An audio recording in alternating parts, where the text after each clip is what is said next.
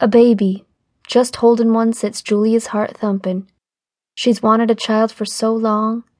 When she finally gets pregnant, she's bursting to tell the world, until a checkup from the doctor confirms a miscarriage.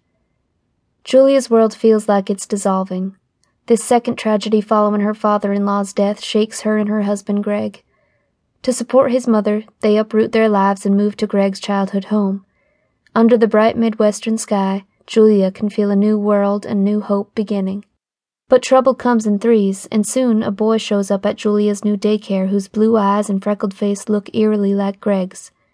Despite her love for her husband, Julia finds her thoughts haunted by the boy's face, and she can't shake the feeling that her husband has a secret. Julia must decide what she is willing to lose in order to learn the truth.